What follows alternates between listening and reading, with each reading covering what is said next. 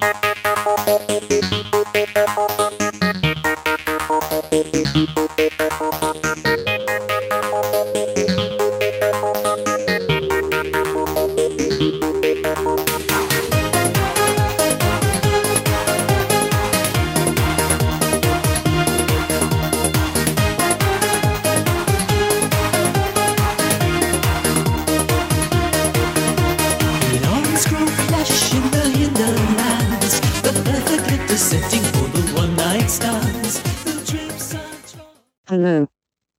Back to All You Ever Think About Is Sparks, the only and therefore best All Sparks All the Time podcast. Your host Christian Huey is busy at a rummage sale for pop music memorabilia, haggling over an original model Kraftwerk robot.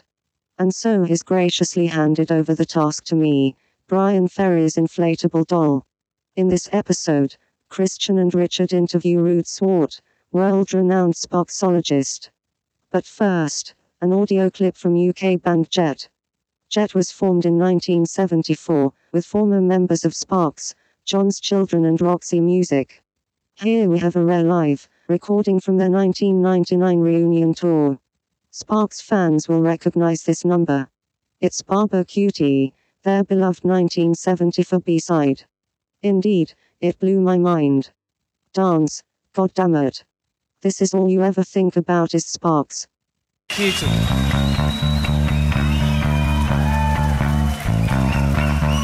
Featuring, of course, Martin.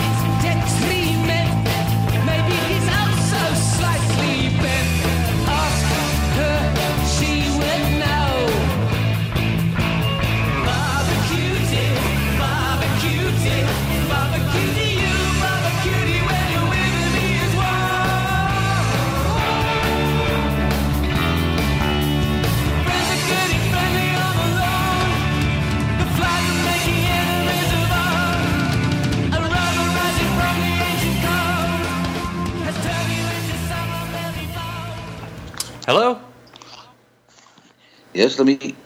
Hi. Hello? Yeah, hi, it's Christian. Can you hear me? and is, is th- this is uh, Rud? Am I pronouncing your name right? Yes. Well, you know, as close as you can get, It's I good. suppose. All right. Well, well please, please correct me so I so I don't get it wrong next time. How do you how do you pronounce it? Well, it's um, it's root. So I don't, I don't think you have. uh, You have that. I don't think that sound exists in English. That, that's okay. Oh, well, I'll I'll I'll I'll, I'll fake it. Um, so, uh, Rud, um, again, I'm I'm Christian, and uh, this is Richard. Hello. And um, of course, we are we are recording right now, and you know, this is of course I'll do a lot of editing and, and post production. But I want to thank you very much for taking time out of your evening to uh, to talk with us about uh, Sparks and and about uh, the fan club and that kind of thing. So, Right. if, if you wouldn't mind, uh, Ruud, uh, can you just go ahead and uh, introduce yourself briefly for the listeners?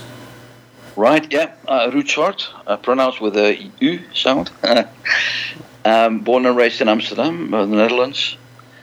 And um, yeah, I've, I've been following Spark since, uh, since well, like most people, since this town, big enough for both of us, came out as a single uh, here in Holland, which was about the same time as it came out in, in the UK.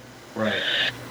and um, yeah, al- always been collect, collecting uh, records. Obviously, singles. When when I found out as a 13, 14 year old that there were different sleeves on different uh, releases in, in, in other countries. I thought that was a good start. Uh, So you've been a you've been an avid Sparks collector from the from the very beginning. When uh, I suppose that would be in 1974. When uh, yeah, yeah, mid '74. Yeah. that's great. Well, and uh, and how did you end up becoming a president of the of the Dutch Sparks fan club?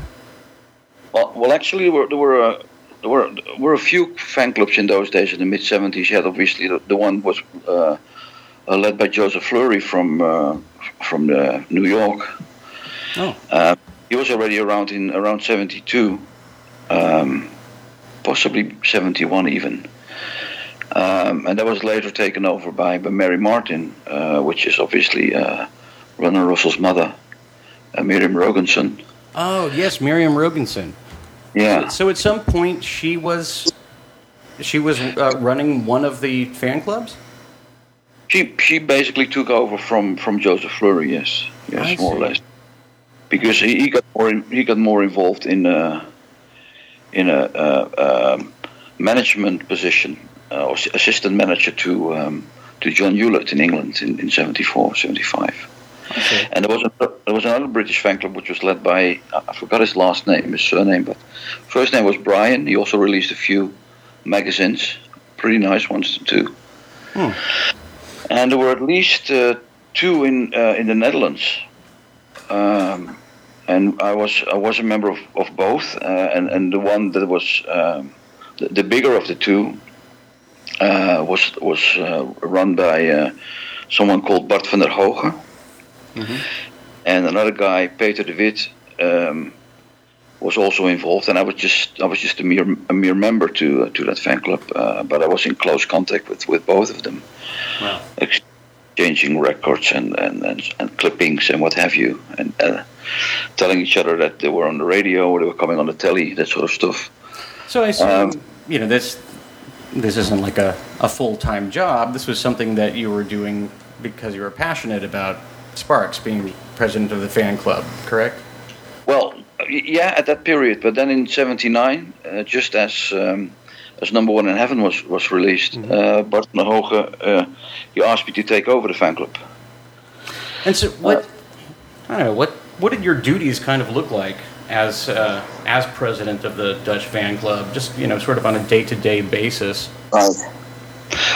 Um, well, um, mainly, of course, uh, uh, keeping in touch with the- with the the record companies, um, and and uh, uh, th- there were international contacts. So so in, in, in every country, you, you try to get a connection with someone who uh, who, who would deal with the, the, the press and uh, and defense, I suppose. So I mean, this this sounds like you're acting in somewhat of an official capacity for, for Yeah. the band, for Ron and Russell uh, and the you know whoever the band was at that time. Did you have any communications directly with Ron and Russell? Um, in in those days, no, no, I, I didn't meet them uh, until 1981. Oh, So- oh well, that's that's, that's exciting. You want to Yeah. talk Uh, about but- that a little bit? Yeah, sure. Uh, I'll get back to you uh, on that. Um, but but uh, you, you Sure. you asked about duties. The, Yes. the, um, you know, were more, there were more privileges, uh, as the way I, I saw it. But um, Good point. um, and then we released a, a fan magazine, obviously, um, and the one that Bart Bart van der Hoge released was called Propaganda, and that's the name I also kept, which I think was. Uh, was, was, was, was a nice name for, for a fan magazine. Yeah, I would say that's pretty apropos. Absolutely. So Yeah. it, uh, how long was uh, were you publishing that? Well, until um, I, I moved to Denmark in um, in 1990. Uh, so from 79 to uh, 1990, I released it, and, and we also, uh, I also uh, started to involve, um, or not involve, but making a, a, an international uh, magazine, so an English language magazine, to attract uh, uh, foreign foreign fans or foreign members, if you want. Um, and at a certain point, the the English there were more there were more fans reading the English magazine than the Dutch magazine because uh, they lost a lot of a lot of a lot of fans in Holland um, over the years, especially during the 80s. Yeah, I have noticed that uh, there there are many more European fans of, of the band than there are Yeah. Americans, for sure. Yeah, uh, you're you're new to the uh, or, relatively new to the to the the forums on Facebook, I suppose, right? Because um, Yeah. Uh, just be, I think a couple of months before you um, you joined, uh, I published a, a, a map with with all the fans that I'm aware of, uh, seven or eight hundred, I think, uh, with the on, with the locations. So you see the map of the world, and then you see a flag, and then a oh, name. that's fantastic. Well, I, I would I, I would happily contribute my uh, information to that as well. Uh, and just for the sake of the listeners, uh, uh, Ruud is um, talking about the Facebook group uh, called Indiscreet, and they're um, I, I, gosh I don't know. It looked like it was around two thousand or so um, people that were members of that group last time I looked. Yeah, yeah, around that. And that is how I came into contact with yourself and with a lot of other uh, really um, helpful, uh, knowledgeable people like uh, Monty um, Malin. Yeah, yeah. And I do appreciate that. So, this first episode that we're doing here, uh, Root, we are going in chronological order Yeah. the, the Sparks repertoire. And uh, so the, we, we are starting out with the unreleased Halfnelson demo. Uh, Yeah. known. And this is um, and this was a release that um, that is very important to you, has a special significance for yourself. Uh, would you care to just uh, explain briefly how you knew about it, how you obtained it? Well, first of all, if, if you go chronolo- chronological, then you, you shouldn't um, miss the, the, the very first recordings they did, and they, they only made acetates of that, which was in in in January um, 1967 as the Urban Renewal Project. Urban Renewal Project. Yes, that's right. Yeah, and uh, yeah, when we uh, record after this uh, interview, we, we will be playing the the lone, the only track that is publicly available from the Urban Renewal Project, which of course is Computer Girl. Yeah, yeah. Well, which is which is in fact uh, of of all four recordings is the most um, unorthodox, I would say.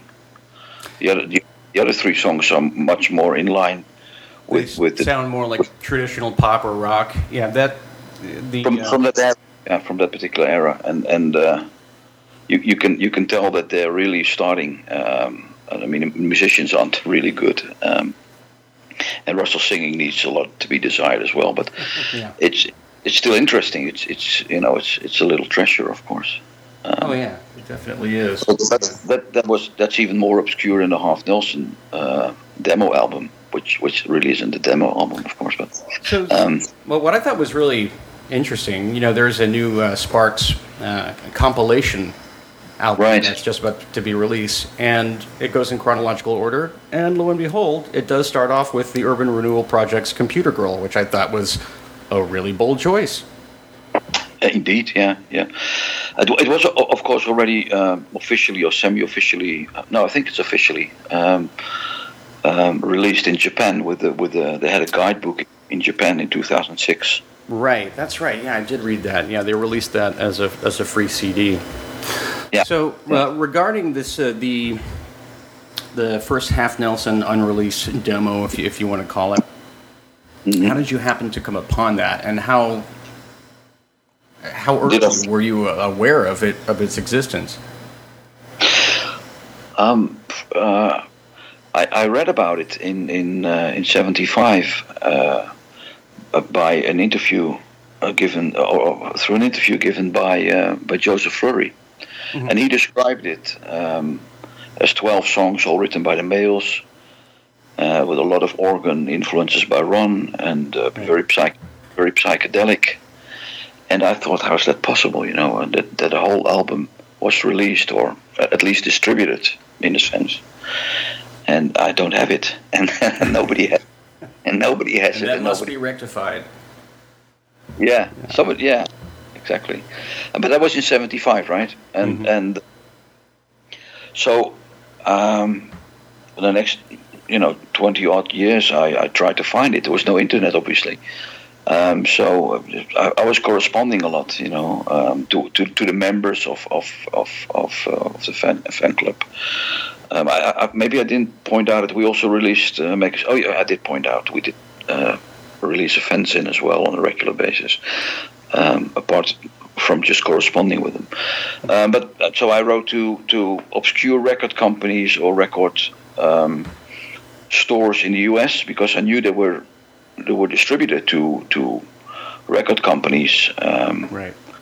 I think I read th- that there were, and correct me if I'm wrong, they they had uh, a hundred uh, acetates that they would just Yeah. send out to record companies, and and that was it as far as distribution. That, that's the number that is um, that is yeah that is always mentioned. Uh, it's that's that's very likely. I don't know. And, and you know, it was like um, the whole thing is the whole idea behind the album was um, they wanted to make it as easy as possible for the record company by presenting them a complete album. Right.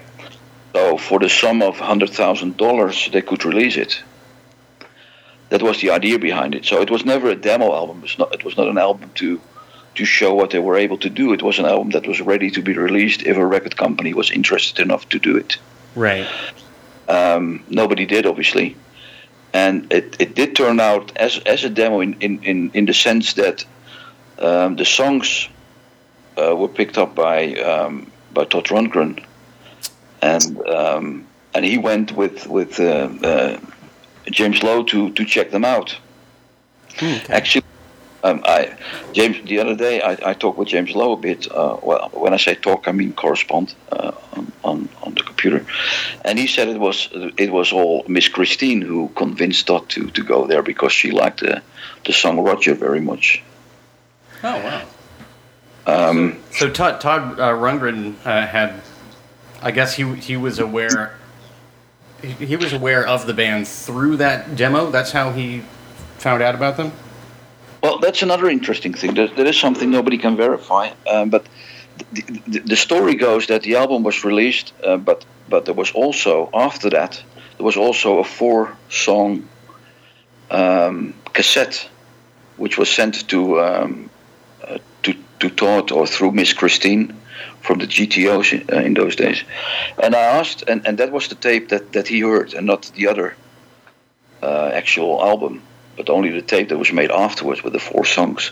And I, um, but nobody seems to be able to verify that. But I, I asked uh, James Lowe because he went with Todd Rundgren. And I said, "Did you, did Todd actually go there because of the album that he heard, or because of a tape that he heard?" And he said, "No, he had a cassette."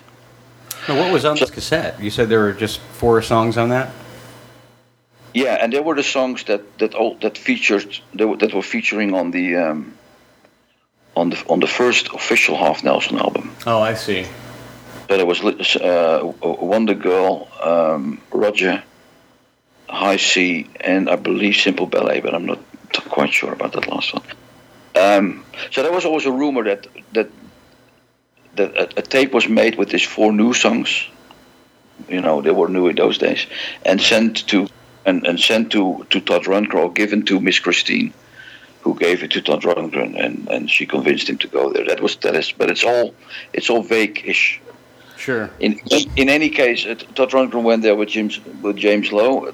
That is a fact, and uh, and and I think they brought their wives with them, their girlfriends, relative girlfriends, and um, and they were impressed by the by the by the by the show that that, that Halfnelson gave them because um, they didn't just play, but they they had they hired girls or. You know, it was like they were in, in the Whisky a Go Go. They had girls uh, selling cigarettes and that sort of stuff, and they had uh, you know, taped applause between the songs, and that's sort. So they made they made a show of it even before they even had a record deal or anything. Right. Yeah, they were definitely um, very aware of uh, their well, they wanted to. They image, wanted to be. I guess. Yeah, exactly. They wanted to be different. in addition to just their, their sound.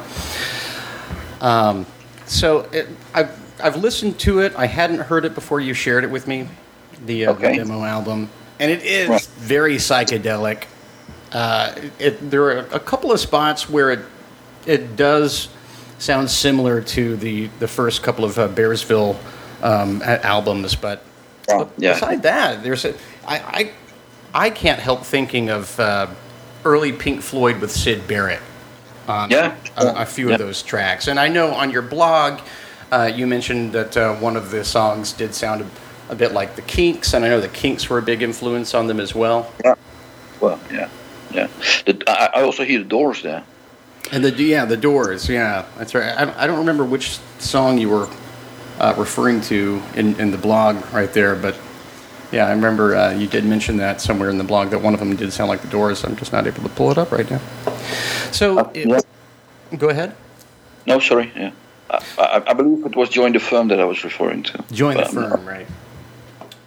So, also from your blog, Mm. I saw that uh, I read that you were ultimately able to track down and acquire a copy of the demo Yeah. album Yeah, in a yeah. CD form. I'm guessing it's you know a, a, uh, a, a writable CD form from a member of the Smiths. No, no, no, no, no. That's that's that's an interesting. Uh, no, that is. Uh, I'll, I'll get to that later if if you want. Oh, of course. Uh, No, no, no, no. It was the other way around actually. Um, first of uh, uh, the way I, I got it, uh, I got a call from someone in England, uh, uh, uh, also a Sparks fan, a member of the fan club, and he said that, and it was this is an odd story. Um, he said that he woke up one morning and uh, th- there was a package with only his address on it, no stamps, no sender, uh, just a brown envelope. And uh, he opened it, and there was this CD, CDR in it, and a white glove and a White Cloth. a glove, yeah, you know, for like for hands for your hands Yeah. to put white glove, and um, and he played it, and it was the demo album. And uh, then he called me immediately, and he said, "Well, d- d- you know, I don't know what's happened, and, but I don't know from from whom I got it, but it's here." And uh, um, Wow. can I, there's there's only one. What a Uh, nice little surprise. This this, Yeah. this is uh, Richard, my co-host here. He's uh, listening in. Yeah, that's, but- i- that's imagine it. phenomenal. So just out of nowhere, seemingly, you've been yeah, looking for this for 22 years. Yeah, but I listen, mean, was there a I- stamp on it or anything that? no, there was no where stamp on it either. No, no, somebody had had just drop pushed it off? through his mailbox. It fell on the mat, and uh, he played it, and he thought, "What is that?" And then, what, what, what about the glove? What is that? That is So, crazy. The glove, no note, no- they didn't want no you to note, nothing. and and he said, uh, and then he sent me. He said, "Do you want it?" I said, "Yeah, sure, of course." What are you kidding? So that was in '97, and um, he said, um, "I have the feeling that um, I would prefer. I will. I will send it to you, but I would prefer because I don't know who sent it to me and why and." Under what circumstances, you know, they were allowed to send it or give it to me, uh, but I would, I would um, really appreciate if you keep it to yourself for the time being. And um, uh, yeah, I, I promised that obviously, um, but it was, it was really hard. Uh, I, I kept my word for about a year. For about a year, but it was it was a bit difficult for me because there were two other guys at that time. In '97, uh, we had restarted the fan club again. Uh, this time it was called Fan Mail. And uh, the two two people involved, Stef Streur from Holland and uh, Carl van Breukelen, uh, also from Holland, who who sadly passed, away two years ago. Um, they were, you know, uh, as big a fans of Sparks as I, and and I, I had this this treasure in my hands, Mm-hmm. And I couldn't share it. Holy Grail. yeah, exactly. And and I, but I couldn't share it, and I really really wanted them to hear it. Um, and then after like a year or so, a year and a half maybe, people started to talk about it that, that this that this album was out and and you know it had been distributed. Uh, and then uh, somebody said, "Yeah, I got it," and I heard from somebody else, "Yeah, I just uh, got it from somebody." And then I thought, okay, you know, then um, um, you know the lid is off. Uh, and and and the first thing I did, of course, was making CDRs for uh, for these two Dutch friends of mine, and um, and then whenever people asked for it, I uh, I, I made I made a, a copy for them. And of of course, now 22 years later, it's Yeah, up, yeah. up- yeah, it's up up on YouTube, and uh, that is so and anyone cool. can watch it It's at, at everywhere. time. Now it's everywhere. Yeah, yeah. And but it, it, I had been looking for it since '75, since since I found out, and, and like two years after you got internet. You know, um, well, that, that was absolutely nothing to do with it. Now I think about it. because he, he this guy got it. Uh, this is this is a, a very open-ended question here, Rude. But um, what what about this album? And very few, uh, all but two of those tracks ended up uh, Yeah. having a life, uh, you know, outside of this demo. Um, what what appeals to you about about this album? It's it's it's unique, completely unique in their uh, in their repertoire. Okay, this is gonna this is gonna sound very strange, you know, because I was born and raised in Amsterdam, and in the wrong era. I'm ready Uh, for strange. two years too, uh, ten years too late. But in a way, um, it, it felt like everything fell fell in place. You know, it's like uh, it's like it's like a sort of homecoming. Only I've never been in that in that place in that era. You know, during that era in in, the late '60s. It's, I must I must confess that it's one of the one of the eras and one of the locations in the world that that uh, attracts me the most. I find it ext- extremely um, fascinating and, and attractive. You're talking about that that Um, Yeah, period in time, the the late a '60s. period in time, but also but also in in um, also in place. I mean, in uh, you know the the second half of the of the '60s, the music was amazing, Right. and um, and Los Angeles, uh, as as for psychedelic music, that which I love very much, was probably the, you know a, a better choice than uh, than Bristol, for instance. You know. Um, I, I, and and this album just captures all that. It's the feeling. It's a sense of of, of finally, you know. Um, it, it it almost sounded like every um, every song or every style, um, every composition that I that I enjoyed. That this was like topping it. You know, um, I don't. It's very hard to describe, but it's it's like. Um, I, it just it just fitted in a way, and I just every song that I heard uh, you know, surprised me and, and bewildered me and, and, and you know, and, and gave me ex- extreme joy, and it still does, I must say. Yeah, I, will say when I first listened to it, which uh, of course was very uh, recently, I, I had a similar reaction initially to it that I tend to have with a, lot of Sparks Sparks records, and Right. and that's that it. It, it, it, it sounds unique, but it does sound of its time Yeah, in a way. it- it- and there's nothing else. I mean, you know, it, it sounds like psych- psychedelic. Um, you know, it sounds like psychedelic rock uh, from the the the late ni- uh, the late '60s. Of course, Yeah. it's you know it's uh, uh, they- it's as quirky as Ron and Russell uh, always would be. yeah, yeah.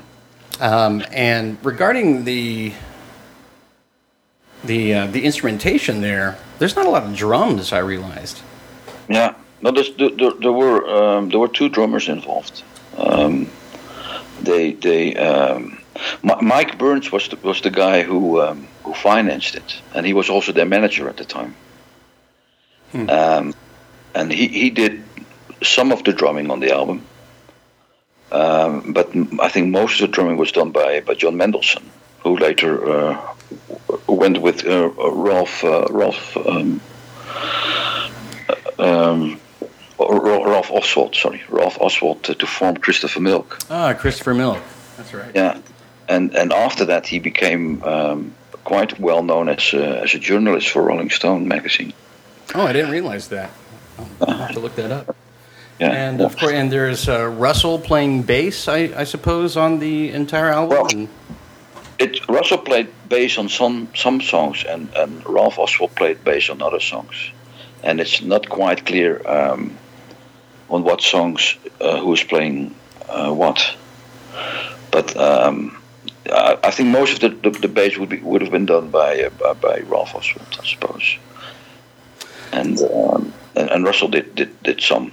Uh, he was a bass player with with the Urban Renewal Project. right, right.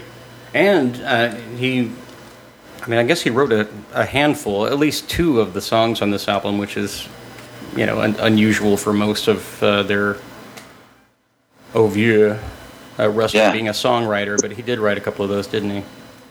I think, yeah, uh, he, he probably uh, wrote more than, than just those two songs. Uh, I, I- I mean, he, he wrote all the songs on the Urban Renewal Project um, uh, recordings.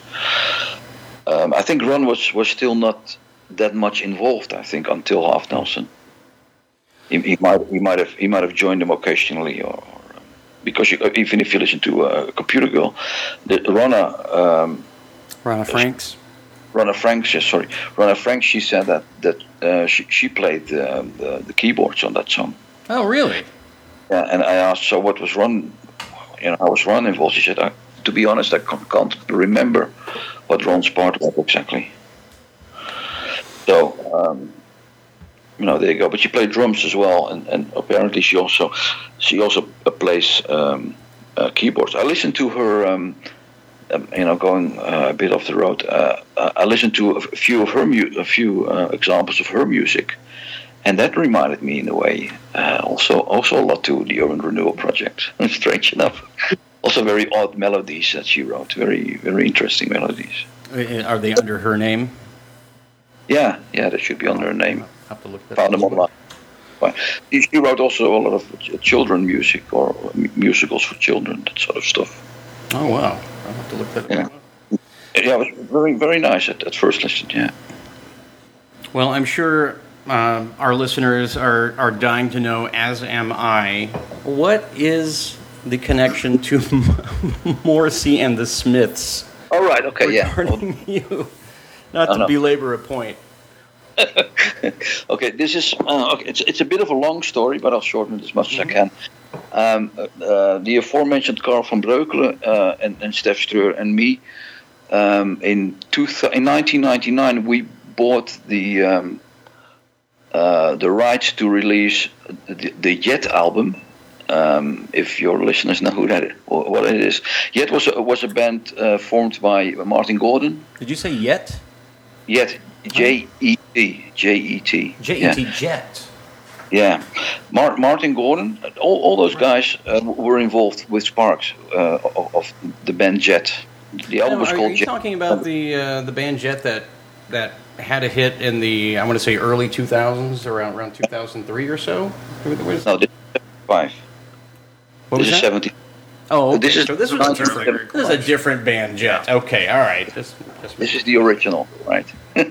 right. This is the original Jet. Now, after um, after he was, um, you know, thanked for his uh, for his work with with Sparks, Martin Gordon started a band Jet with um, Andy Ellison, which was the singer of John's Children, and the John in John's Children was John Hewlett, who became the manager of Sparks in in '74.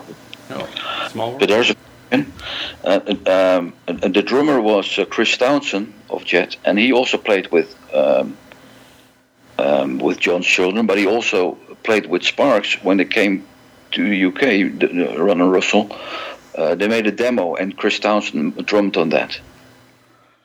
Um, and um, so Martin Gordon and uh, and there was uh, Sir, Sir Peter Oxendale or Peter Oxendale who was on keyboards on Jet, and he was the one who briefly uh, rehearsed with Sparks prior to their 90, uh, June 1974 tour uh, because they thought they needed a second a second keyboard player.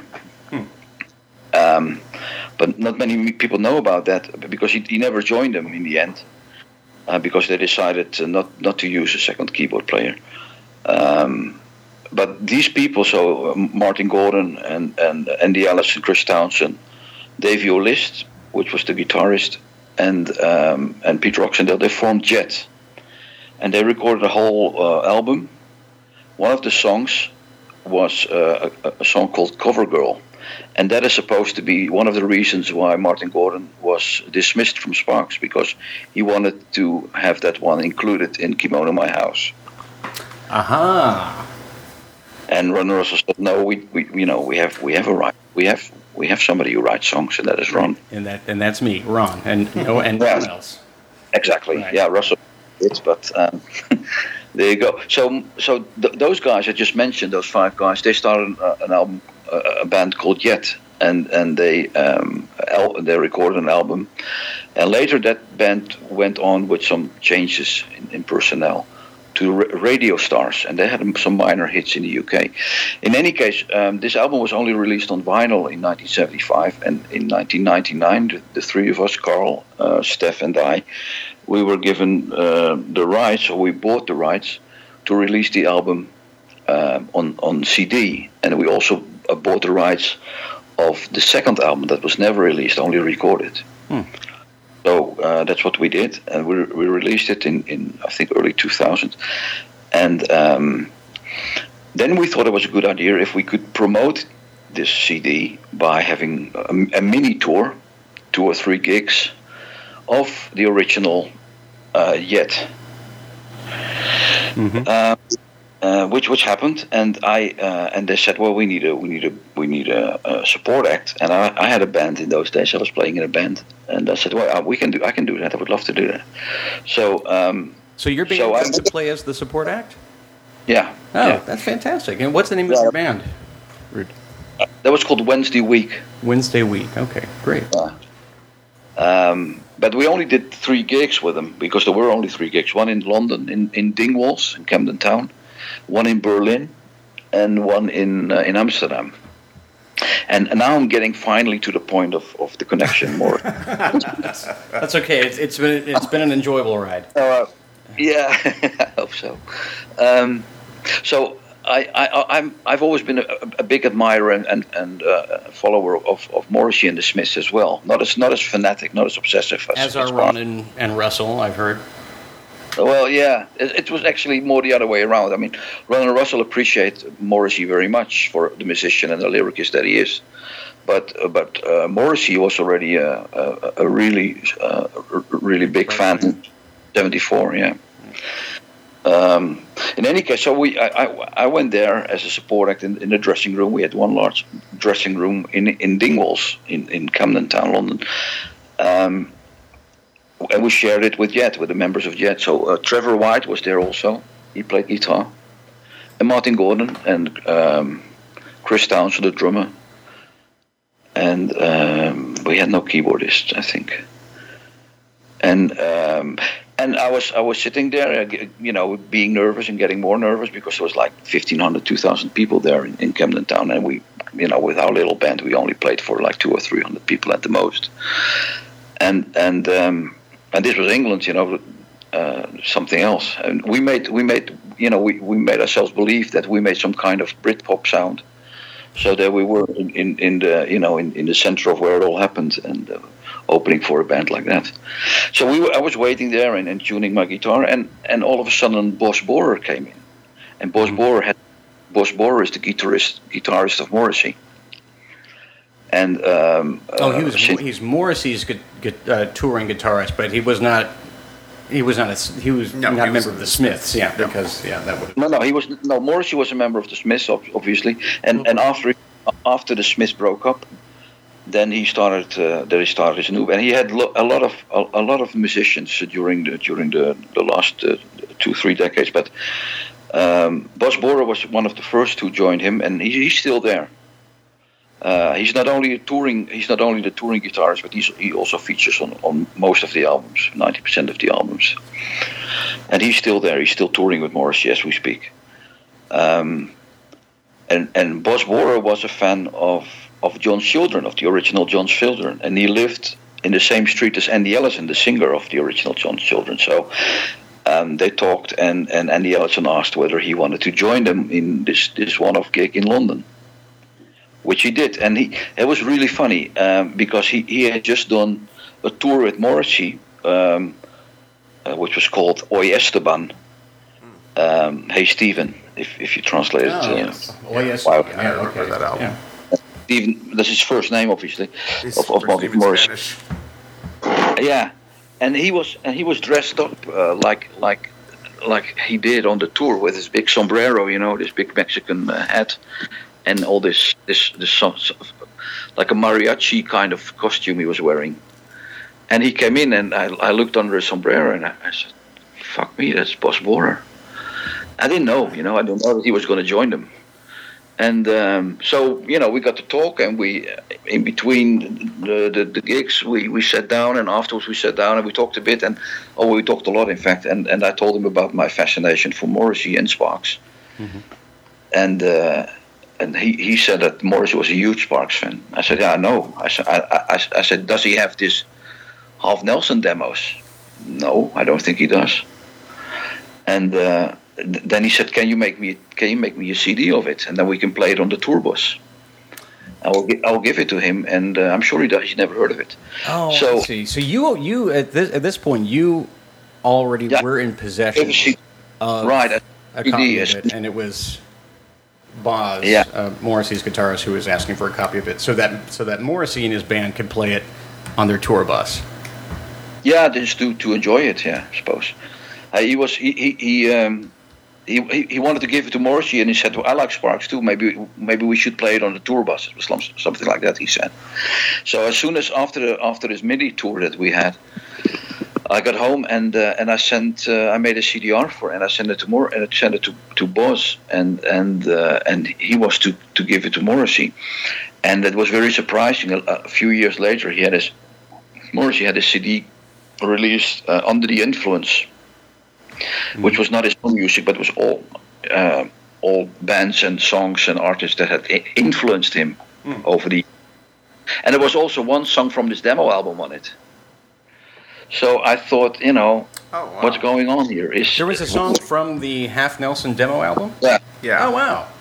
yeah. Which one was Uh, it? Um, let me think. Uh, lo- um, Arts and Crafts Spectacular. Oh, Arts and Crafts Spectacular. Okay, yeah. That was with. Uh, Blood and Jones. Yes. Yeah, What's the name of that album again?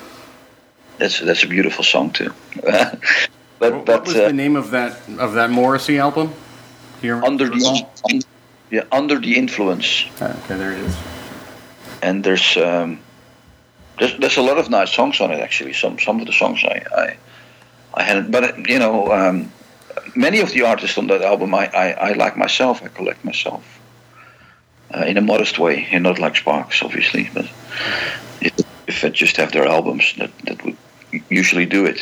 Um, but um, so that's that's really the story behind it, and and um, you know I can't be hundred percent sure. Maybe, maybe Morrissey did pick up uh, the Halfnelson uh, demo album at some point before I gave it to him. That's that's very well possible. I'm I'm not sure about that, but he most certainly he most certainly wasn't influenced by it because it was never out before uh, 1997. Wow, that's incredible. So that's that's fun. It's a fun trivia, but um, Yeah, it, yeah, it most definitely is. Uh, so, Ruud, uh, we've just got a couple of minutes left here, but uh, I Oh, wanted to. Um, well, first off, I want to tell our listeners to, to check out your blog. Uh, it hasn't been for decades. oh, you But, haven't, um, you haven't updated that in decades. Huh? Uh, but, but I, I will. Why, why shouldn't I? I I I I, uh, I, I, I, I add something to it. But um, no, I just wanted to. My, my fascination for the my fascination for this album was so big that I wanted to, you know, to to share it with whoever was interested in it and, and see if they they felt the same about it like me, like I do. Well, I definitely appreciated it. It, uh, Yeah. It's made it's made for a very good listening companion. Yeah, yeah, it's it's it's a brilliant album. There, there's also one more song that that um, I think I sent you that already. Oh, By the Run. Yeah, that's right. So let, let me. I want to pull this That's up. an an outtake from from that album. It, it's it's a, you know it's maybe only a minute or so. uh, Yeah, it inst- says 35 seconds. I listened to it. It's really brief. Um, and then there's an, an early version of I Like Girls. But then uh, I wanted to ask you about this. and This will be my last question. So th- there are there are two, I, I suppose they're radio ads on here Yeah. uh, called Yeah. Fanny ad and Bobby Charles ad. exactly. Yeah, And uh, I'm playing one right now. yeah, You can hear that. yeah. These these were recorded in in '72. I suppose as um, as a gesture, or maybe it was included in the contract for Bearsville. They uh, they were either forced or asked to make uh, you know the occasional jingles for for uh, for their peer um, musicians on the on the label. Um, maybe maybe there is there is there's an ad for the Half Nelson album made by Fanny somewhere. I don't know. You know, okay, so so so Fanny was a was another group. They were another band. Fanny was uh, yeah. Fanny was the they, they were advertised as the first all female rock band. Got it. That's a wonderful name. Yeah, yeah, yeah. Fanny means different word. Oh yeah. Oh, yeah. We're we're aware. oh, that's So, yeah, I have a question for you, Ruud. Um, yeah. By all means. Being uh, president of the fan club for so long, I would imagine you've accumulated a really nice collection of memorabilia, Yeah, Uh, yeah. probably somewhere in your garage or in your closet, like most of us have. What would you say is uh, your most cherished possession that you have? Well, yeah, but but that, that yeah, that's a good question because then you, you might refer to you know the level of rarity, uh, rarity, uh, ra- rareness it is. Um, it it it changes uh, every time. It changes. You see, um, in the seventies, you know, having having having uh, having a copy of the one and a half Nelson bootleg vinyl was uh, was considered to be you know extremely rare to have that. So, so during that time, that there was that. Then all of a sudden, it, also there was, for instance, the B side of uh, "Looks, Looks, Looks," which only came out in America, and, and you know us as Europeans uh, couldn't hear that song. Now, what was that? What was the B side of Looks, Looks, Looks? Um, well, in, in Europe or everywhere in the world, it was Pineapple, but uh, in America, the wedding of Jacqueline Kennedy to Russell Mael. Oh, that's right. Yeah. In those days, we really, I I really thought it was a song. You know, I mean, it is a song in a sense, but but it's you know um, not a real song, obviously. Um, so, but but and, and then you had the Halfnelson demos, uh, or yeah, then you had, for instance, the the, the Mick Ronson uh, rehearsals they did uh, prior to the Big Beat recordings. Wait, hold on, ju- just a moment. So they they were rehearsing with Mick Ronson during Mick the, Ronson, the Bowie. for Big Beat. Yeah, um, Hilly, Hilly Hilly Michaels, the, the drummer of Big Beat, he he he, he was living with um, um, with Mick Ronson in those Oh, wow. days in New York. In New York, and Mick Ronson was contacted by Ron and Russell because they want they wanted to have a totally different sound Mm-hmm. after uh, after Indiscreet.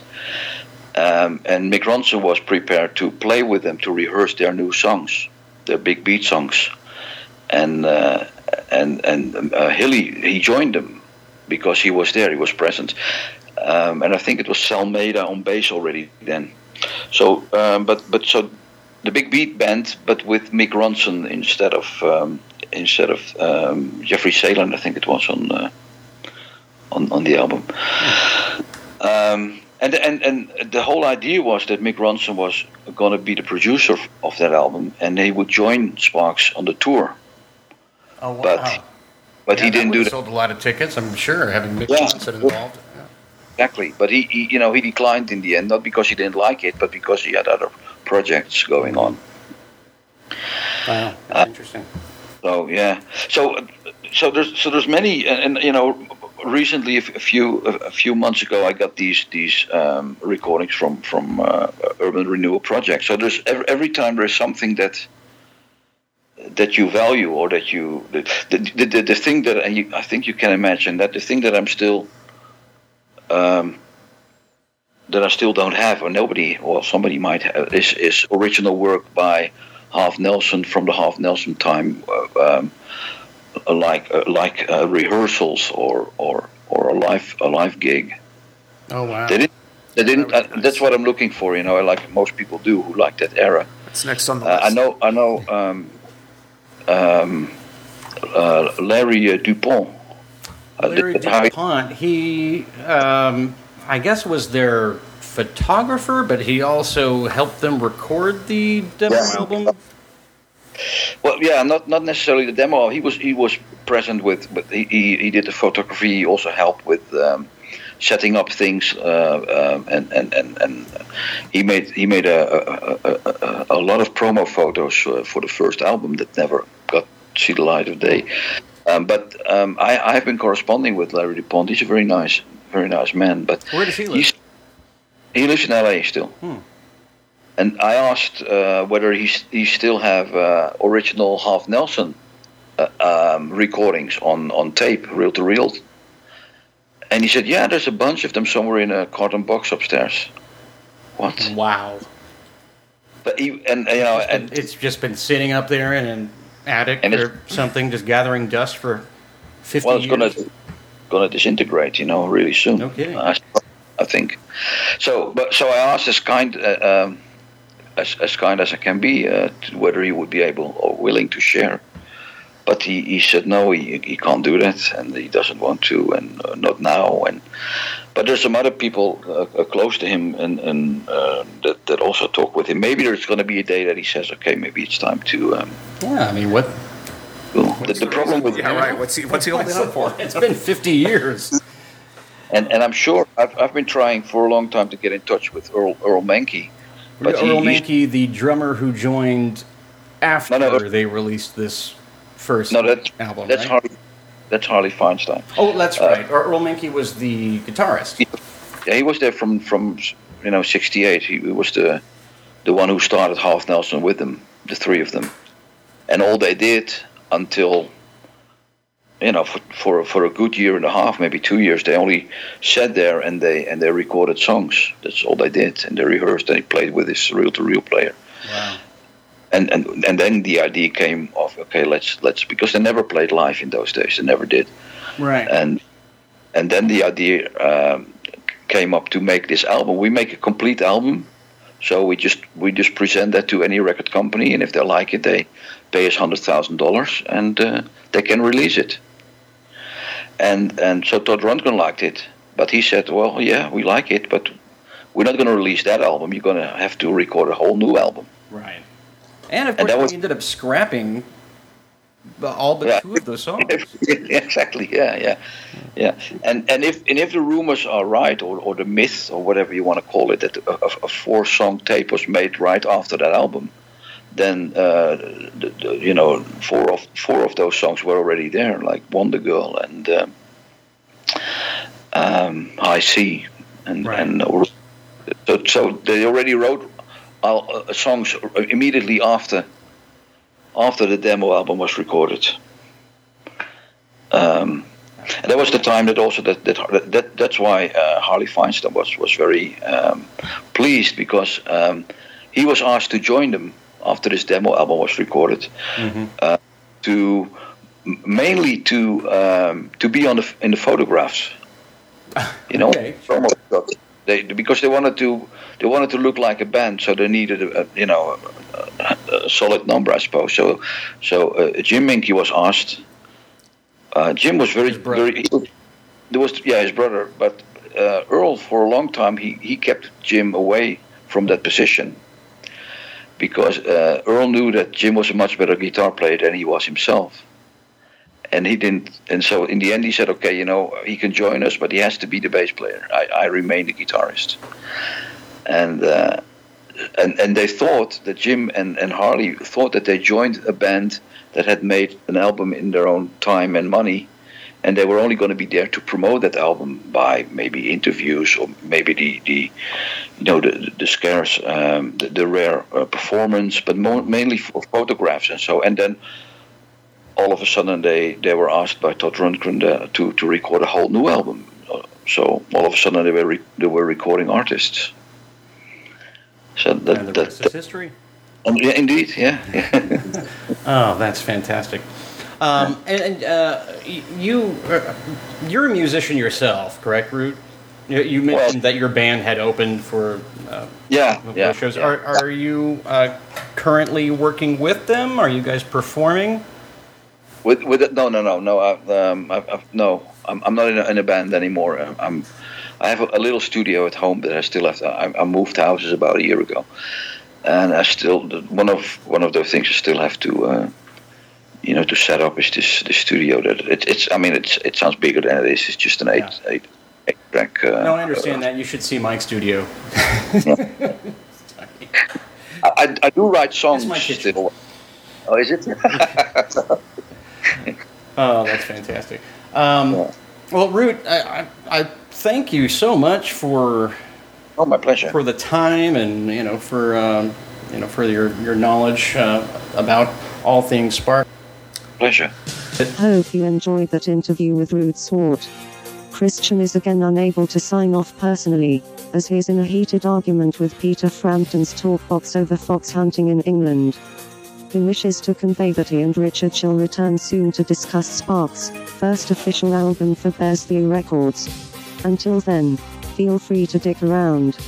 This has been all you ever think about is Sparks.